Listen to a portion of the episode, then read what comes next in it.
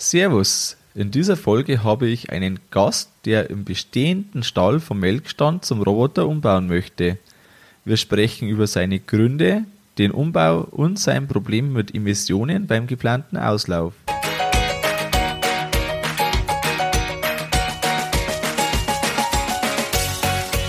Herzlich willkommen beim Kuhstall Bau und Umbau Podcast.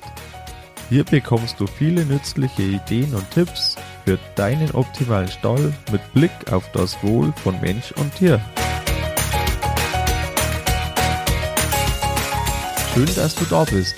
Ich bin Gusti Spötzl und ich unterstütze Milchkuhhalter, die richtigen Entscheidungen für ihren Stallbau oder Umbau zu treffen und eine für sich optimale Lösung zu finden, ohne jemals schon einen Stall geplant und gebaut haben zu müssen. Hallo in der heutigen Folge. Heute ist es besonders interessant für dich, wenn du über einen Umbau zum Melkroboter nachdenkst. Am Anfang geht's um die Arbeits- und Stallsituation, dann über Probleme mit Emissionen beim geplanten Auslauf oder Laufhof von meinem Gast und es gibt einen kleinen Einblick in den Kuhstallbau Online-Kurs. Wenn man plant, dann möchte man Baufehler vermeiden. Und dazu gibt's eine kostenlose Checkliste als PDF zum Download auf der Homepage. Geh dazu einfach auf kuhstallbau.com und dort findest du 10 vermeidbare Baufehler. Den Link dazu, den findest du auch in den Show Notes. Und jetzt gehen wir direkt ins Interview. Mein heutiger Interviewgast aus der Nähe vom Bodensee, kurz vor der Schweizer Grenze, hält derzeit 85 Kühe im Laufstall aus dem Jahr 2001. Der 2x6er Fischgrätenmelkstand soll durch ein AMS ersetzt werden. Zusätzlich soll ein Entmistungsroboter eingebaut werden. Und eigentlich wäre im Lauf, wäre der Laufhof mit Liegeboxen geplant gewesen, der wegen Emissionsproblemen jetzt zurückgestellt wird. Darüber sprechen wir auch. Wir kennen uns vom Kuhstallbau Online-Kurs. Ich freue mich, dass du hier bist. Willkommen, Christoph Bohner. Servus. Christoph, was war für dich der Auslöser, dass ihr in der Planung seid, dass ihr auf ein AMS umstellt vom Roboter? Ähm, in erster Linie, ähm, dass wir arbeitstechnisch ja, relativ am Anschlag sind und natürlich auch der Stall jetzt schon 20 Jahre alt ist und man da einiges noch wieder äh, umbauen sollte, renovieren sollte, ähm, weil die Kühe das doch ziemlich in Mitleidenschaft ziehen nach 20 Jahren. Das heißt, ähm, in erster Linie ist die Verbesserung der Arbeitswirtschaft, die einfach da eine Rolle spielt. Und äh, die Arbeitswirtschaft, da wir einfach ein Stück weit flexibler sind hm. ähm, und natürlich auch ja, ein Stück weit Tierwohl. Äh, das ganze Thema war ja auch mitgedacht, was jetzt ein Stück weit zurückgestellt worden ist. Ähm, ah ja, und einfach die komplette Sanierung vom Stall. Also da wird dann mehr angefasst als nur, der, nur in Anführungsstrichen der Roboter. Ja, definitiv. Ähm, wir haben den Heißasphaltboden drin, der sich inzwischen, ja, also klar, rau ist er wie alle, aber äh, gerade im Fressbereich hat er jetzt wahnsinnig viele Kuhle, er fängt jetzt an zu brechen. Also da müssen wir auch was machen, den werden wir wahrscheinlich rausschmeißen oder den reißen wir raus äh, und es kommen noch Gummimatte rein. Mhm. Zumindest auf der Fressgangseite. Da, wo die Liegeseite ist, ähm, bleibt dort bestehen. Weil das ist eigentlich noch ganz okay. Wie ist bei euch die Arbeitssituation aktuell? Ähm, wie, wie, viele helfen damit oder wie arbeitet ihr? Ähm, also zum einen bin ich, dann habe ich einen äh, Auszubildender und dann haben wir noch einen osteuropäischen Mitarbeiter. Ähm, klar, mein Vater mit 70 hilft auch noch tatkräftig mit. Ähm, natürlich nicht mehr so wie vor 20 Jahren. Ähm, ja, dann haben wir noch meine Freundin, ist mal aushilfsweise eine Woche Kälber machen oder so. Aber das ist eigentlich die Arbeitskraft, der Arbeitskräftebesatz, den wir haben. Und wie ist dein Stall aufgebaut? Wie kann man sich das als Zuhörer jetzt vorstellen, der jetzt noch nie den Stall gesehen hat? Ähm, ein ganz klassischer Dreireiher, äh, eben vor 20 Jahren gebaut. Standard, wie er bei uns fünfmal im Ort gebaut worden ist, oder ähnlich zumindest. Jeder ist ja ein bisschen anders. Ähm, Melkstand äh, im Innenbereich vom Stall. Ähm, dann haben wir noch auf der gegenüberliegenden Futtertischseite damals für Rinder mitgebaut. Das wurde dann sukzessive umgebaut für trockene und auch Milchkühe. Also wir haben auf der zweiten Seite auch Milchkühe. Ähm, damals wurde der Stall gebaut für 53 Melkende. Heute sind es eben die 85 insgesamt ähm, mit der Trockener. Ähm, genau, dann haben wir einen angebauten Vorwartehof oder Vorwarteraum überdacht, äh, wo sie einfach dann ungefähr die Hälfte von der Kühe Platz haben, dass sie schneller gemelkt kommen. Und äh, neben Melkstand ist dann noch eine Krankenbucht aus Stroh, äh, wo man dann einfach, wenn er nicht ganz fit ist oder frisch nach dem Kalben, reinkommt. Genau, ich glaube, das ist ganz gut, dass man mal ein bisschen ein Bild hat. Und wo soll der Roboter jetzt ungefähr platziert werden? Wie ist das geplant? Der Melkstand muss man sich so vorstellen, er ist quasi, wenn man es richtig versteht, quer im Stall eingebaut, also quasi zu der Liegeboxen und sie laufen gerade auf den Futtertisch zu. Da kommt der Roboter quasi auf die Fahrtrichtung linke Seite zu der Liegeboxen hin, also quasi, dass die eine Hälfte vom Melkstand nachher der Roboter belegt und die rechte Seite vom Melkstand ist eigentlich nur als Rücktrieb äh, für die Selektionstiere nachher gedacht. Genau, und der Selektion baut ihr auch gleich direkt mit, gell? Genau, zum einen haben wir ja die vorhandene Kranke oder ähm, Strohbucht, die erhalten bleibt. Und dann haben wir noch vor Roboter Platz, also auch wieder im Melkstand. Ähm, der ist ja die gute fünf Meter breit und da bringen wir noch vier Liegebuchten unter, quasi zum äh, Futtertisch hin. Und da kommen dann noch vier Selektionsliegebuchten ähm, rein, wo man dann einfach die Kannekühe, frischkalbige Kühe, sowas ähm, separat hat oder zum einen besamen, damit man die dem ganzen Stall suchen muss. Genau. Und wie läuft das jetzt ab? Also ihr habt ja wahrscheinlich vor, dass ihr bis zum letzten Tag, wo der Roboter dann schon läuft, dass ihr da melken könnt. Wie habt ihr das vor? Wie ist da die Umbauphase geplant? Ähm, das ist noch nicht ganz ausgegoren, ähm, aber wahrscheinlich wird es so laufen, wenn es vom Wetter her auch passt, weil wir jetzt natürlich im Winter kommen, ähm, dass der Roboter mal auf einen extra Platz kommt zum Anfüttern und wahrscheinlich auch die erste Zeit melken, dass wir in aller Ruhe den Melkstand umbauen können, weil es muss die Wand abgespitzt werden, der Boden muss raus, auf Form. Roboter müssen noch äh, zwei Liegeboxen geopfert werden. Ähm, wir haben erhöhte Übergänge, also vom einen Schieber auf der andere Schieber, die müssen auch noch raus, weil ich das eigentlich Boden eben haben will. Ähm, das sind dann doch größere Maßnahmen, wo der Melkstand hm, länger stilllegen würde. Beziehungsweise die eine Hälfte könnte man sicher noch melken, aber dann sind wir ja den ganzen Tag bloß noch am Melken. Also die zwei Varianten. Wobei ich favorisiere den Roboter einfach mal an einen anderen Platz stellen, äh, dort melken und dann in Ruhe umbauen. Wird auch, wird auch relativ häufig gemacht und das funktioniert eigentlich ziemlich gut, soweit ich das mitbekommen habe. Der Roboter wird dann irgendwann äh, von, ja, auf, auf einen Tag umgebaut. Das ist dann natürlich nur mehr ein Stresstag, aber das, äh, das ist in der Praxis ist das ganz gut verbreitet, soweit ich das mitbekommen habe und das dürfte auch ganz gut funktionieren. Mir wird gesagt, dass der gut funktioniert. Ich, ich hoffe drauf, weil sonst ist es zwei Wochen Stress, bis alles umbaut ist und passt und in der heutigen Zeit ist es ja sowieso, dass es ähm, Reibungen gibt mit einzelnen Handwerkern, weil keiner Zeit hat. Das stimmt. Das kann auch noch passieren, dass man dann länger wartet, als man eigentlich möchte. Aber da in der Zeit ist das natürlich schon eine, große Priorität, dass man das hinbekommt. Definitiv, ja. Ja.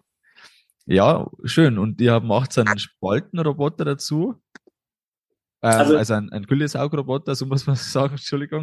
Genau, ja der kommt eigentlich nur aus der Phase, wo der, der Anbau geplant war. Ähm, wenn, man, wenn man dann einfach Querbahner hat und ähm, müsste man entweder mit Spalten schaffen, ähm, weil mit Schieber überkreuzen so, das funktioniert schwierig. Darum ist dann für mich eigentlich relativ schnell der, der Saugroboter oder der ja, Mischroboter in Frage gekommen. War dann aber noch auch kein Thema zum den äh, Streicher, weil bei mir eben die Schieber auch fertig sind und durch das da wir dann auch Gummimatte reinmacht. Ähm, dann bräuchte man eine neue Schiene und so weiter. Und dann gesagt, dann lassen wir den Roboter drin. Ähm, der Anbau ist ja nach wie vor geplant. Ähm, und ich fand es jetzt auch eine, relativ gute Sache, weil bis der Schieber saniert ist und ja, wenn Verreckenschieberzeiler am Heiligen Abend, gut, das kann mit Mischroboter auch passieren, das, die, das ist äh, indiskutabel. Aber ähm, ich erhoffe mir da einfach, dass das ein wenig besser läuft mit der Schieber, weil die haben mich natürlich auch schon viel geärgert. Ähm, bevor wir auf den geplanten Anbau kommen, vielleicht noch, du hast ja gesagt, das sind auf der anderen Futtertischseite ebenso oder ebenfalls Kühe. Äh, wie wird das gemacht, dass die Kühe von der einen Seite auf die andere kommen? Weil beim Melkroboter ist das dann doch mal nur mehr ein Unterschied zum Melkstand. Wie ist das geplant? Also derzeit ist es so, dass wir sie einfach morgens und abends äh, rübertreiben. Ist keine feste Gruppe, sondern lose Gruppe, so wie sie kommen. Nachher ist es leider so geplant, dass sie quasi über den Futtertisch äh, freiwillig rum und um laufen müssen und können aber zu jeder Zeit, also es ist ein offen.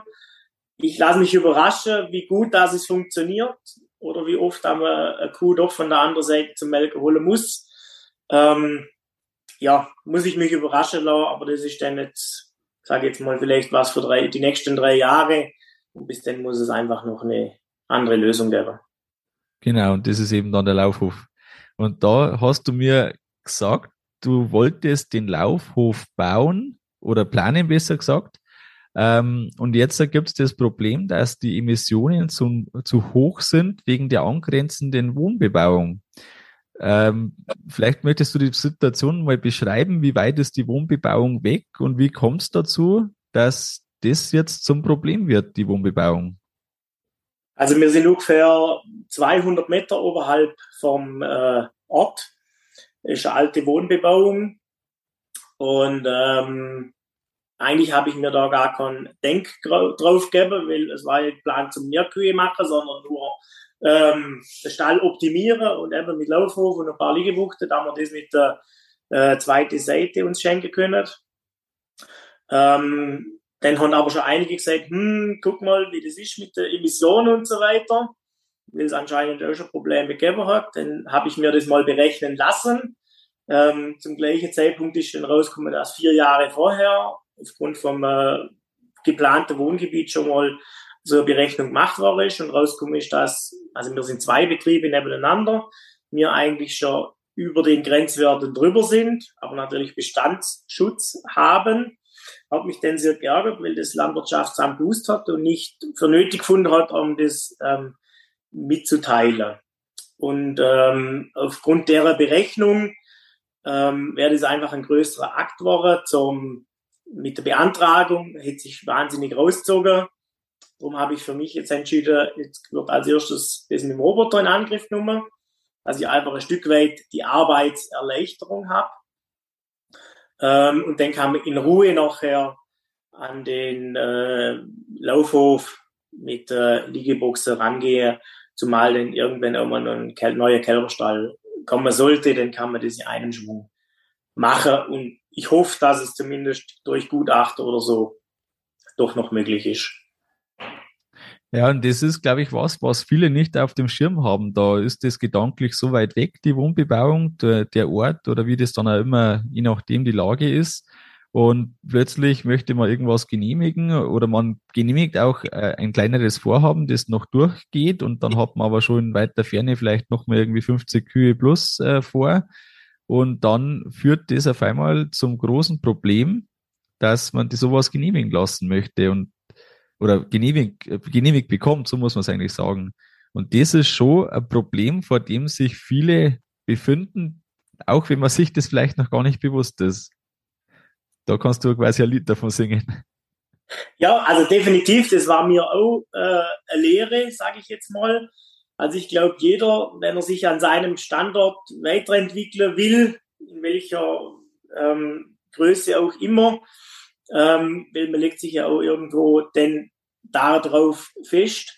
Sollte man vielleicht schon auch mal gucken, was ist überhaupt für die Zukunft möglich. Macht Sinn, dass ich da überhaupt einen Haufen Geld investiere oder mache ich es jetzt so, dass es passt und sage ich hör auf irgendwann oder ich suche mir einen Standort, wo das passt. Wobei natürlich Alternativstandort ist immer äh, schwierig und teuer. Ähm, Erstmal ja, aber wenn man schon einen kompletten Neubau äh, plant und bauen möchte, dann ist der Standort meistens das, was am wenigsten Geld noch zusätzlich kosten würde. Natürlich hat man erstmal den Nachteil, dass möglicherweise die Wege weiter werden, dass man eine neue Erschließung braucht. Aber vom Grundgedanken her, wenn man schon komplett neu baut, mit dem Hintergedanken, dass man vielleicht von 70 auf 100 oder irgendwie Kühen geht und dann schon so knapp dran ist, dann wird's richtig teuer, wenn man nicht kann und dann wirklich noch einen Standortwechsel machen müsste.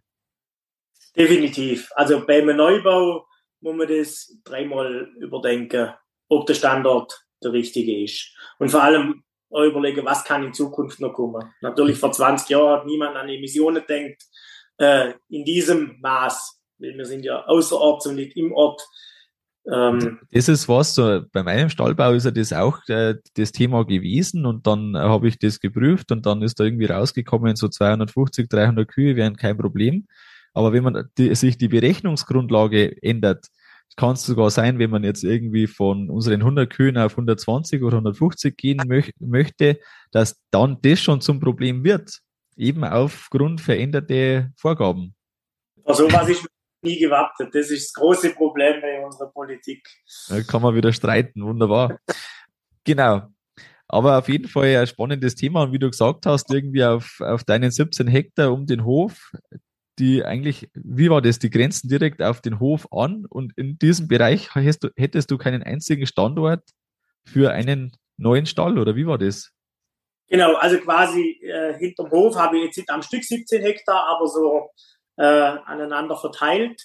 Und das ist genau in diesem Korridor, wo quasi der Wind die Emissionen ins Dorf trägt und auf deine komplette 17 Hektar, wo keine Ahnung bis 500 Meter vom äh, Hof weg sind, gibt es quasi als solches keinen Standort, der keine Probleme macht auf Dauer. Ja, das ist schon verrückt eigentlich. Der, also, dass man da so, so wenig Rückenwind dann auch äh, politischerseits bekommt, dass die Auflagen einfach schärfer werden, ohne dass da großen Gegenwind gibt. Aber dem sind wir irgendwie ausgesetzt. Da kann man zwar versuchen, aber man hat nicht die Sicherheit, dass man dann durchkommt im Fall der Fälle. Ja. Naja, spannend du warst ja im Kuhstallbau Online-Kurs dabei und du hast ja da äh, fleißig mitgemacht und wie, inwieweit hat jetzt dir der Kuhstallbau Online-Kurs in deiner Planung geholfen? Ähm, ja, da es bei mir ja nicht um einen Neubau gegangen ist als solches, sondern einen Umbau und einen Anbau, ist natürlich vieles interessant und äh, fand ich auch toll nur nicht alles umsetzbar äh, in meinem Fall. Aber was mich auf jeden Fall bestärkt hat und dann nochmal ähm, ja, der Anreizgeber zum da nochmal mehr hinterher ist zum einen der Selektionsbereich, dass der einfach wichtig und richtig ist und im Idealfall selten zu klein ist, äh, selten zu groß ist, so Entschuldigung. Ähm, bei mir natürlich baulich bedingt. Ähm, die Separation habe ich einmal die Strohbox und die vier ähm, Separationsliegebuchte. Aber dass das schon, also das Minimum ist, was ich brauche. Dann hat man natürlich auch beim Melkstand noch Kalbe drei aufs Mal und eine hat vielleicht eine Behandlung oder irgendwas. Also da sind wir schon bei den vier. Und der wird nochmal eine dazukommen, sonst muss ich die nachher im äh, Stall dann auch noch holen und nachrennen. Und das will ich eigentlich hitte.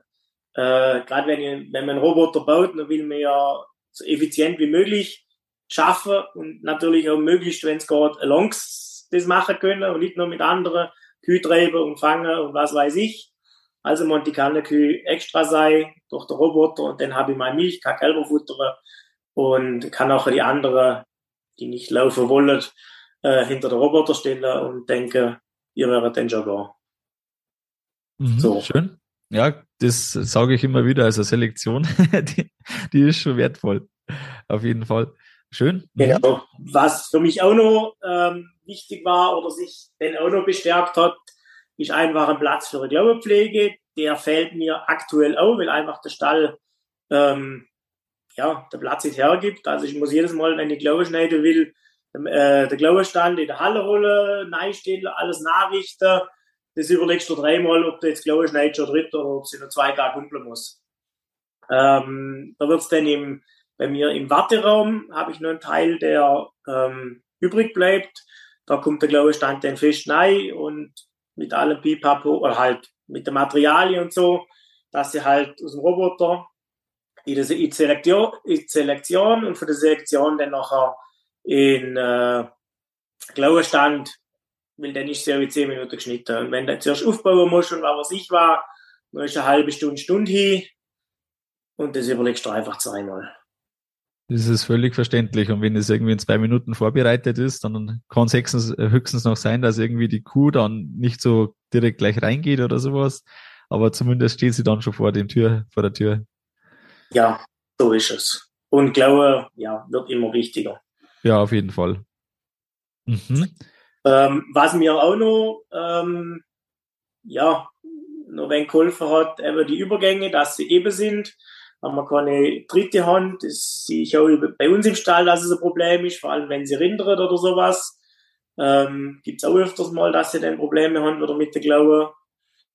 Ähm, was mir auch noch sehr gut gefallen hat, mit der Einstreutechnik hätte ich eigentlich auch vorgehabt, ähm, mit ähm, separiertem Material, aber nur in Verbindung mit dem Anbau im jetzigen Stall mit dem Traktor noch rumfahren, da sind die Verhältnisse einfach zu beengt um das regelmäßig machen.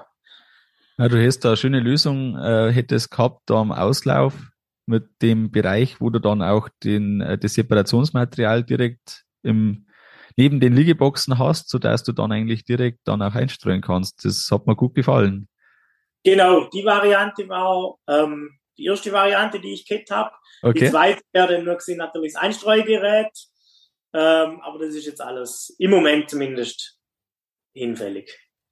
Ja, aber dranbleiben und irgendwann wird's das, man kann sich ja viel noch mit kleinen Kompromissen erarbeiten, die man vielleicht am Anfang, Möglichkeiten, die man vielleicht am Anfang nicht so sieht, aber wenn man da dranbleibt, irgendwie finden sich schon wieder Möglichkeiten, um das Ganze dann doch noch vielleicht umzusetzen, so wie es auch gewünscht ist, zumindest annähernd.